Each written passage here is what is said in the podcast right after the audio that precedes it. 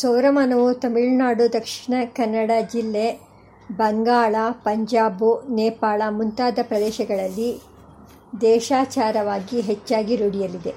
ಹಾಗೆಯೇ ಆಂಧ್ರ, ಕರ್ನಾಟಕ ಮುಂತಾದ ಪ್ರದೇಶಗಳಲ್ಲಿ ಚಾಂದ್ರಮಾನವು ದೇಶಾಚಾರವಾಗಿ ಹೆಚ್ಚಾಗಿ ವ್ಯವಹಾರದಲ್ಲಿದೆ. ಇವೆರಡೂ ಪದ್ಧತಿಗಳಲ್ಲಿ ಯಾವುದು ಪ್ರಾಮಾಣಿಕವಾದುದು? ಒಂದು ಪಕ್ಷ ಎರಡೂ ಪ್ರಾಮಾಣಿಕವಾಗಿದ್ದರೂ ಅವೆರಡರಲ್ಲಿ ಯಾವುದು ಹೆಚ್ಚು ಪ್ರಶಸ್ತವಾದುದು? ಯುಗಾದಿಗೆ ಅವುಗಳಲ್ಲಿ ಯಾವುದನ್ನು ಬಳಸುವುದು ಉತ್ತಮ? ಎಂಬ ಪ್ರಶ್ನೆಗಳು ಸಹಜವಾಗಿ ಉಂಟಾಗುತ್ತವೆ. ಅವುಗಳಿಗೆ ನಮ್ಮ ಉತ್ತರ ಹೀಗಿದೆ. ಇವೆರಡು ಮಾನಗಳು ವ್ಯವಸ್ಥಿತವಾದ ಲೆಕ್ಕಕ್ಕೆ ಅನುಗುಣವಾಗಿರುವುದರಿಂದ ಎರಡೂ ಪ್ರಾಮಾಣಿಕವಾದವುಗಳೇ. ಎರಡು ಮಾನಗಳನ್ನು ಇಡೀ ದೇಶದಲ್ಲಿ ಮಾನ್ಯ ಮಾಡುತ್ತಾರೆ. ಉದಾಹರಣೆಗೆ ಸೌರಮಾನದ ಸಂಕ್ರಾಂತಿ ಮತ್ತು ಚಂದ್ರಮಾನದ ಅಮಾವಾಸ್ಯೆ ಇವೆರಡನ್ನೂ ಆರ್ಯ ಸಂಸ್ಕೃತಿಗೆ ಸೇರಿದ ಎಲ್ಲ ಜನರು ದೇಶಾದ್ಯಂತ ಆಚರಿಸುತ್ತಾರೆ. ಆದರೆ ಯಾವ ಪ್ರಾಂತದಲ್ಲಿ ಯಾವ ಮಾನವು ದೇಶಾಚಾರವಾಗಿದೆಯೋ ಆ ಪ್ರಾಂತದವರು ಅದನ್ನೇ ಸಾಮಾನ್ಯವಾಗಿ ಕರ್ಮಾಚರಣೆಗೆ ಇಟ್ಟುಕೊಳ್ಳುವುದು ಉತ್ತಮ. ಇದಕ್ಕೆ ಕಾರಣ ಅದು ಪ್ರಾಂತೀಯ ರೂಢಿಯಾಗಿರುವುದಷ್ಟೇ ಅಲ್ಲ. ಅದು ಅಲ್ಲಿಗೆ ರೂಢಿಗೆ ಬರಲು ಕಾರಣ ಅಲ್ಲಿಯ ವಾತಾವರಣ, ಅಕ್ಷಾಂಶ, ರೇಖಾಂಶ ಮತ್ತು ಆಹಾರ ವಿಹಾರಗಳು ಮುಂತಾದವುಗಳಿಂದ ಉಂಟಾಗಿರುವ ಒಳ ಹೊರ ಪ್ರಕೃತಿ. ಅವುಗಳಿಗೆ ಹೊಂದಿಕೊಂಡಿರುವ ಜನರಿಗೆ ಅಲ್ಲಿಯ ಮಾನದಿಂದ ಸಿದ್ಧವಾಗುವ ದಿನದಲ್ಲಿ ಕರ್ಮವನ್ನು ಆಚರಿಸಿದರೆ ವಿಶೇಷವಾದ ಪರಿಣಾಮ ಉಂಟಾಗುವುದು. ಇದು ಸೂಕ್ಷ್ಮವಾಗಿ ಪರೀಕ್ಷೆ ಮಾಡುವವರಿಗೆ ತಿಳಿದುಬರುವ ವಿಷಯ. ಜನರು ದೇಶದ ಒಂದು ಪ್ರಾಂತದಿಂದ ಮತ್ತೊಂದು ಪ್ರಾಂತಕ್ಕೆ ಹೋಗಿ ಹನ್ನೆರಡು ವರ್ಷ ಕಾಲ ಅಲ್ಲಿದ್ದು ನೆಲೆಗೊಂಡರೆ ಅಲ್ಲಿ ರೂಢಿಯಲ್ಲಿರುವ ಮಾನವನ್ನೇ ಅನುಸರಿಸಬೇಕೆಂಬುದು ಸಾಮಾನ್ಯ ನಿಯಮ. ಆದರೆ ದೇವತೆಗಳ ಉಪಾಸನೆ ಮತ್ತು ಕರ್ಮಗಳ ಸ್ವರೂಪಗಳಿಗೆ ತಕ್ಕಂತೆ ಕೆಲವು ಬದಲಾವಣೆಗಳನ್ನು ಕೆಲವು ಸಂದರ್ಭಗಳಲ್ಲಿ ಮಾಡಿಕೊಳ್ಳಬೇಕಾಗುತ್ತದೆ. ಶಾಸ್ತ್ರಗಳು ಬೇರೆ ಬೇರೆ ಕರ್ಮಗಳಿಗೆ ಬೇರೆ ಬೇರೆ ಮಾನಗಳು ಪ್ರಶಸ್ತವೆಂದು ಹೇಳುತ್ತವೆ. ವ್ರತಗಳಿಗೆ ಚಾಂದ್ರಮಾನವು ಪ್ರಶಸ್ತ, ಸ್ಮಾರ್ತ ಕರ್ಮಗಳಿಗೆ ವಿವಾಹಾದಿಗಳಿಗೆ ಸೌರಮಾನವು ಶ್ರೇಷ್ಠ, ಯಜ್ಞ ಕಾರ್ಯಗಳಿಗೂ ಸಂಬಳ ಕೊಡುವುದಕ್ಕೂ ಸಾವನ ಮಾಸವು ಪ್ರಶಸ್ತ, ಅಭಿಷೇಕಕ್ಕೆ ನಾಕ್ಷತ್ರಮಾನವು ಉತ್ತಮ ಎಂಬ ಹೇಳಿಕೆಗಳನ್ನು ಅವುಗಳಲ್ಲಿ ನೋಡುತ್ತೇವೆ. ವ್ರತೆ ಚಾಂದ್ರಮಾಸಂ ಶಸ್ತಂ ಸೌರಂ ಸ್ಮಾರ್ತೇಷ್ವನಿಂದಿತಂ ವಿವಾಹಾದೌ ಸ್ಮೃತಃ ಸೌರಃ ಯಜ್ಞಾದೌ ಸಾವನ ಸ್ಮೃತಃ ಅಭಿಷೇಕೇತು ನಾಕ್ಷತ್ರಂ ಸಾವನಂ ವೇತನಾದಿಷು ಪಿತೃಕಾರ್ಯಗಳಿಗೆ ಚಾಂದ್ರಮಾನವನ್ನು ಬಳಸುವ ಪದ್ಧತಿಯೂ ಇದೆ. ಸೌರಮಾನವನ್ನು ಬಳಸುವ ರೂಢಿಯೂ ಇದೆ. ಎರಡು ಮಾನಗಳನ್ನು ಸಮರ್ಥಿಸುವುದಕ್ಕೂ ಶಾಸ್ತ್ರವಾಕ್ಯಗಳು ಕಂಡುಬರುತ್ತವೆ. ಅಬ್ಧಿಕೆ ಪಿತೃಕಾರ್ಯೇ ಚಾಂದ್ರೋ ಮಾಸ ಪಿತೃ ಪಿತ್ರ್ಯೇ ಚಾಂದ್ರಮಸಂ ಶಸ್ತಂ ವ್ರತೇ ಚಾಂದ್ರಮಸಂ ಶಸ್ತಂ ನ ಶ್ರಾದ್ದೇಷು ಕದಾಚನ ಶ್ರಾದ್ದವೇ ಮುಂತಾದ ಪಿತೃಕರ್ಮಗಳಿಗೆ ಪಿತೃಯಾನ ಮಾರ್ಗವನ್ನು ಚಂದ್ರನ ದಾರಿಯನ್ನು ಸೂಚಿಸುವ ಚಾಂದ್ರಮಾನವು ಪ್ರಶಸ್ತವಾದುದು. ದೇವತಾ ಪೂಜೆಯು ಪ್ರಧಾನವಾಗಿ ನಡೆಯುವ ವಿವಾಹವೇ ಮುಂತಾದ ಕರ್ಮಗಳಿಗೆ ದೇವಯಾನ ಮಾರ್ಗವನ್ನು ಸೂರ್ಯನ ದಾರಿಯನ್ನು ಸೂಚಿಸುವ ಸೌರಮಾನವು ಶ್ರೇಷ್ಠವಾದುದು ಎಂದು ಮಹಾಗುರುಗಳು ಅಪ್ಪನೆ ಕೊಡಿಸಿದ್ದ ಯುಕ್ತಿಯುಕ್ತವಾದ ಮಾತನ್ನು ಈ ಸಂದರ್ಭದಲ್ಲಿ ಸ್ಮರಿಸುತ್ತೇವೆ. ಯುಗಾದಿಯಲ್ಲಿ ದೇವತೆಗಳ ಪೂಜೆ ಮತ್ತು ಪಿತೃದೇವತೆಗಳ ಪೂಜೆ ಎರಡೂ ನಡೆಯುವುದರಿಂದ ಅದಕ್ಕೆ ಎರಡೂ ಮಾನಗಳು ಪ್ರಶಸ್ತವಾಗಿವೆ. ಈಗ ಸೌರಮಾನ ಮತ್ತು ಚಾಂದ್ರಮಾನ ಯುಗಾದಿಗಳೆರಡೂ ವಸಂತ ಋತುವಿನಲ್ಲಿ ಆಚರಿಸಲ್ಪಡುತ್ತಿವೆ. ಆದರೆ ಹಿಂದೆ ಬೇರೆ ಕೆಲವು ಋತುಗಳಲ್ಲಿ ನಮ್ಮ ದೇಶದಲ್ಲಿ ವರ್ಷಾರಂಭ ಹಬ್ಬವು ಆಚರಿಸಲ್ಪಡುತ್ತಿತ್ತು ಎಂದು ಊಹಿಸುವುದಕ್ಕೆ ಕೆಲವು ಕಾರಣಗಳಿವೆ. ಸಂಸ್ಕೃತ ಭಾಷೆಯಲ್ಲಿ ಸಂವತ್ಸರಕ್ಕೆ ವರ್ಷ, ಶರತ್ ಎಂಬ ಪರ್ಯಾಯ ಪದಗಳಿವೆ. ಆದುದರಿಂದ ವರ್ಷ ಋತು ಮತ್ತು ಶರದ್ ಋತುಗಳಲ್ಲಿ ಬೇರೆ ಬೇರೆ ಕಾಲಗಳಲ್ಲಿ ಅಥವಾ ದೇಶದ ಬೇರೆ ಬೇರೆ ಭಾಗಗಳಲ್ಲಿ ವರ್ಷಾದಿ ಹಬ್ಬವು ಆಚರಿಸಲ್ಪಡುತ್ತಿದ್ದಿರಬೇಕು. ಇದಲ್ಲದೆ ಕಾತ್ಯಾಯನ ಸ್ಮೃತಿಯು ಮತ್ತು ಅಮರಕೋಶವು ಮಾರ್ಗಶಿರ ಮಾಸದಲ್ಲಿ ವರ್ಷಾರಂಭವೆಂದು ನಿರ್ದೇಶ ಮಾಡುತ್ತವೆ. ಆದಾಯ ಮಾರ್ಗಶೀರ್ಷಾದಿ ದ್ವೌ ದ್ವೌ ಮಾಸೌ ಋತುರ್ಮತಃ ಮಾರ್ಗಾದೀನಾಂ ಯುಗೈ ಕ್ರಮಾತ್ ಈ ಮಾಸಕ್ಕೆ ಇರುವ ಅಗ್ರಹಾಯಣ ಅಗ್ರೇ ಹಾಯನಂ ಯಸ್ಯ ವರ್ಷವನ್ನು ಮುಂದೆ ಹೊಂದಿರುವುದು ಎಂಬ ಹೆಸರು ಈ ಅಭಿಪ್ರಾಯಕ್ಕೆ ಪೋಷಕವಾಗಿದೆ. ಹೀಗಿರುವಾಗ ಈಗ ರೂಢಿಯಲ್ಲಿರುವಂತೆ ವಸಂತ ಋತುವನ್ನೇ ಏಕೆ ಯುಗಾದಿಗೆ ಇಟ್ಟುಕೊಳ್ಳಬೇಕು ಎಂಬ ಪ್ರಶ್ನೆ ಕೆಲವರಿಗೆ ಏಳಬಹುದು. ಅದಕ್ಕೆ ಸಮಾಧಾನವನ್ನು ಹೀಗೆ ತೆಗೆದುಕೊಳ್ಳಬೇಕು. ವಸಂತ ಋತುವು ಸಂವತ್ಸರಾರಂಭಕ್ಕೆ ಹೇಗೆ ಅತ್ಯಂತ ಪ್ರಶಸ್ತವಾಗಿದೆ ಎಂಬುದನ್ನು ಹಿಂದೆಯೇ ಕಾಲ ವಿಚಾರ ಮಾಡಿದಾಗ ಪ್ರತಿಪಾದನೆ ಮಾಡಿದೆ. ಆದರೆ ವರ್ಷ ಋತು ಅಥವಾ ಮಾರ್ಗಶಿರ ಮಾಸವನ್ನು ವರ್ಷಾರಂಭಕ್ಕೆ ತೆಗೆದುಕೊಂಡಿರುವುದು ಅವೈಜ್ಞಾನಿಕ ಎಂದು ತಿಳಿಯಬಾರದು. ಕೆಲವು ವಿಶಿಷ್ಟ ವಿದ್ಯೆಗಳ ಅಭ್ಯಾಸದ ದೃಷ್ಟಿಯಿಂದ ಅವುಗಳನ್ನು ವಿದ್ಯಾವತ್ಸರಾರಂಭ ಎಂದು ಈಗಲೂ ಕರೆಯಬಹುದು. ವರ್ಷ ಋತುವಿನಲ್ಲಿ ಬೀಜಗಳ ಹೊಸ ಮೊಳಕೆಯನ್ನು ಕಾಣುತ್ತೇವೆ. ಭಗವಂತನ ಸೃಷ್ಟಿವಿದ್ಯೆಯಾದ ವೇದದ ಪ್ರಾರಂಭವನ್ನು ಉಪಕರ್ಮವನ್ನು ಅದರಲ್ಲೇ ಸಾಮಾನ್ಯವಾಗಿ ಮಾಡುವುದು.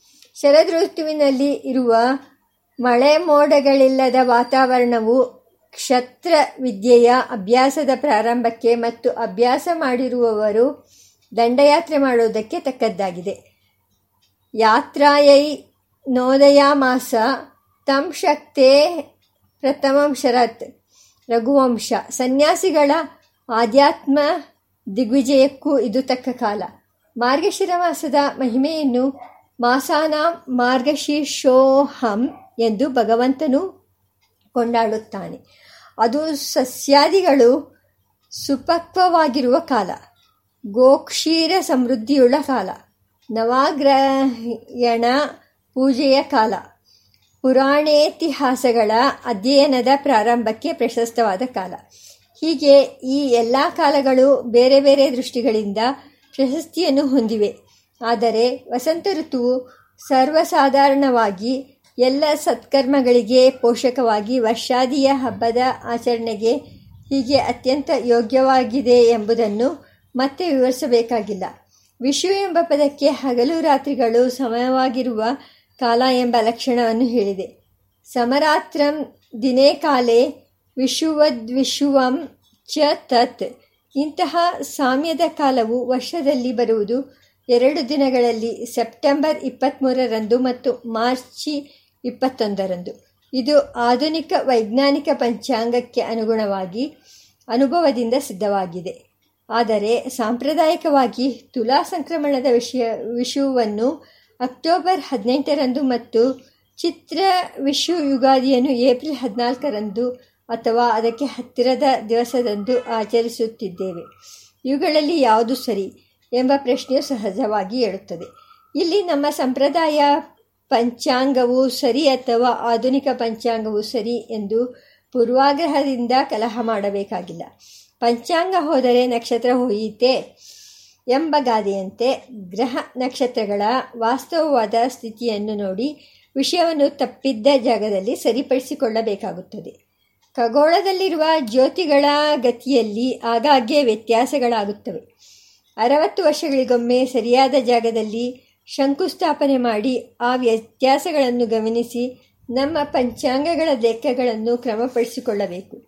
ಆದರೆ ಹಾಗೆ ಗುರುತಿಸಿಕೊಳ್ಳುವ ಕೆಲಸವು ನಮ್ಮ ದೇಶದಲ್ಲಿ ನೂರಾರು ವರ್ಷಗಳಿಂದ ನಿಂತು ಹೋಗಿದೆ ಅದನ್ನು ಮತ್ತೆ ಉದ್ಧಾರ ಮಾಡಿ ನಮ್ಮ ಲೆಕ್ಕಗಳಲ್ಲಿ ಆಗಿರಬಹುದಾದ ಏರುಪೇರುಗಳನ್ನು ಸರಿಪಡಿಸಿಕೊಳ್ಳುವ ಹೊಣೆಗಾರಿಕೆ ನಮ್ಮ ಮೇಲೆ ಇದೆ ಎಂದು ಮಹಾಗುರುಗಳು ಅಪ್ಪಣೆ ಕೊಡಿಸಿದ್ದನ್ನು ಇಲ್ಲಿ ಸ್ಮರಿಸುತ್ತೇವೆ.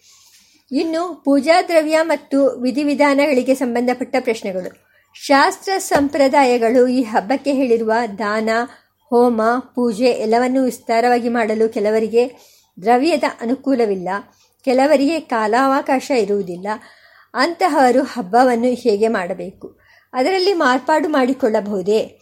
ಎಂದರೆ ಹಬ್ಬದ ತತ್ವಾರ್ಥವನ್ನು ಚೆನ್ನಾಗಿ ಗಮನಿಸಬೇಕು. ಪ್ರಜಾಪತಿಯ ಅಥವಾ ಕಾಲಪುರುಷನ ಪೂಜೆ ಮತ್ತು ವರ್ಷದಲ್ಲಿ ಮಾಡಬೇಕಾಗಿರುವ ಕರ್ಮಗಳಿಗೆ ಒಳ್ಳೆಯ ಯೋಜನೆಯನ್ನು ಹಾಕಿಕೊಳ್ಳುವುದು ಇದು ಹಬ್ಬದ ತಿರುಳು. ಅದನ್ನು ಅವಶ್ಯವಾಗಿ ಅನುಸಂಧಾನ ಮಾಡಬೇಕು. ದ್ರವ್ಯ ಸೌಕರ್ಯ ಇಲ್ಲದವರು ಧ್ಯಾನದಿಂದಲೇ ಅವುಗಳನ್ನು ಸಂಭಾವಿಸಬಹುದು. ಭಕ್ತಿ, ಶ್ರದ್ಧೆ, ವಿವೇಕಗಳಿಂದ ಕೂಡಿದ ಮನಸ್ಸು ಎಂಬ ದ್ರವ್ಯವನ್ನು ಭಗವಂತನಿಗೆ ಅರ್ಪಿಸಿ ಪೂಜೆಯ ಪರಮಾರ್ಥವನ್ನು ಸಾಧಿಸಿಕೊಳ್ಳಬಹುದು. ಶತಪಥ ಬ್ರಾಹ್ಮಣದಲ್ಲಿ ಜನಕ ಯಾಜ್ಞವಲ್ಕ್ಯರ ಒಂದು ಸಂಭಾಷಣೆ ಈ ತತ್ವವನ್ನು ಹೃದಯಂಗಮವಾಗಿ ಸಾರುತ್ತದೆ. ಕ್ಷೀರವಾಗಲಿ, ಧಾನ್ಯವಾಗಲಿ ಇಲ್ಲದಿದ್ದರೆ ಯಾವುದರಿಂದ ಅಗ್ನಿಹೋತ್ರ ಮಾಡುವಿರಿ ಎಂದು ರಾಜನ ಪ್ರಶ್ನೆ. ಮರದ ಹಣ್ಣುಗಳಿಂದ ಮತ್ತು ಗೆಡ್ಡೆ ಗೆಳಸುಗಳಿಂದ ಎಂದು ಮಹರ್ಷಿ ಉತ್ತರಿಸುತ್ತಾರೆ. ಅವು ಇಲ್ಲದಿದ್ದರೆ ಹೇಗೆ ಎಂದು ಜನಕನ ಮರುಪ್ರಶ್ನೆ. ನೀರಿನಿಂದ ಮಾಡುವೆನು ಎಂದು ಯಜ್ಞವಲ್ಕ್ಯರ ಪ್ರತ್ಯುತ್ತರ.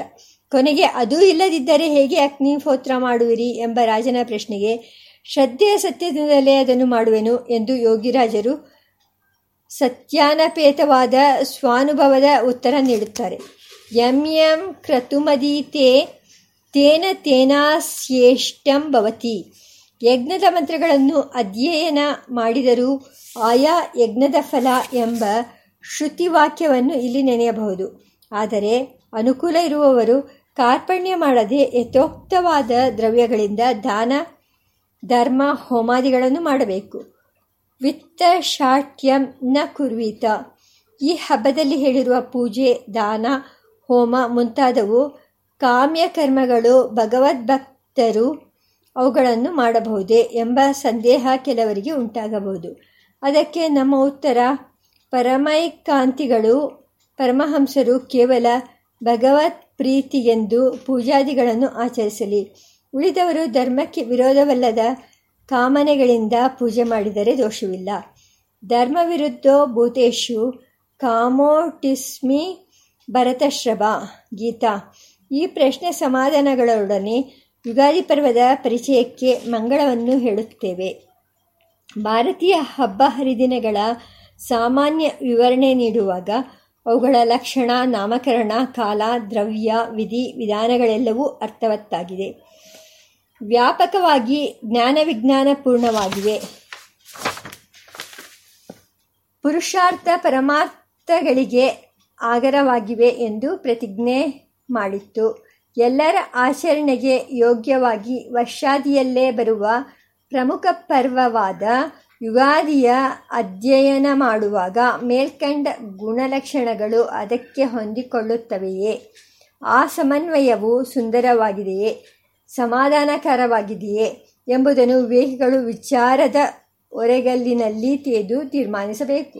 ಹಾಗೆ ಆಗ್ರಹ ಅಭಿನಿವೇಶನ ದ್ವೇಷಗಳಿಲ್ಲದೆ ಸತ್ಯಾರ್ಥವನ್ನು ಮಥನ ಮಾಡಿ ತಿಳಿದು ತಾವು ಅನುಭವಿಸಿ ಅದನ್ನು ಲೋಕಹಿತಕ್ಕಾಗಿ ಕರುಣಿಸುವ ಮಹಾನುಭಾವರಿಗೆ ತ್ರಿಕರಣಗಳಿಂದಲೂ ನಮಸ್ಕಾರಗಳು.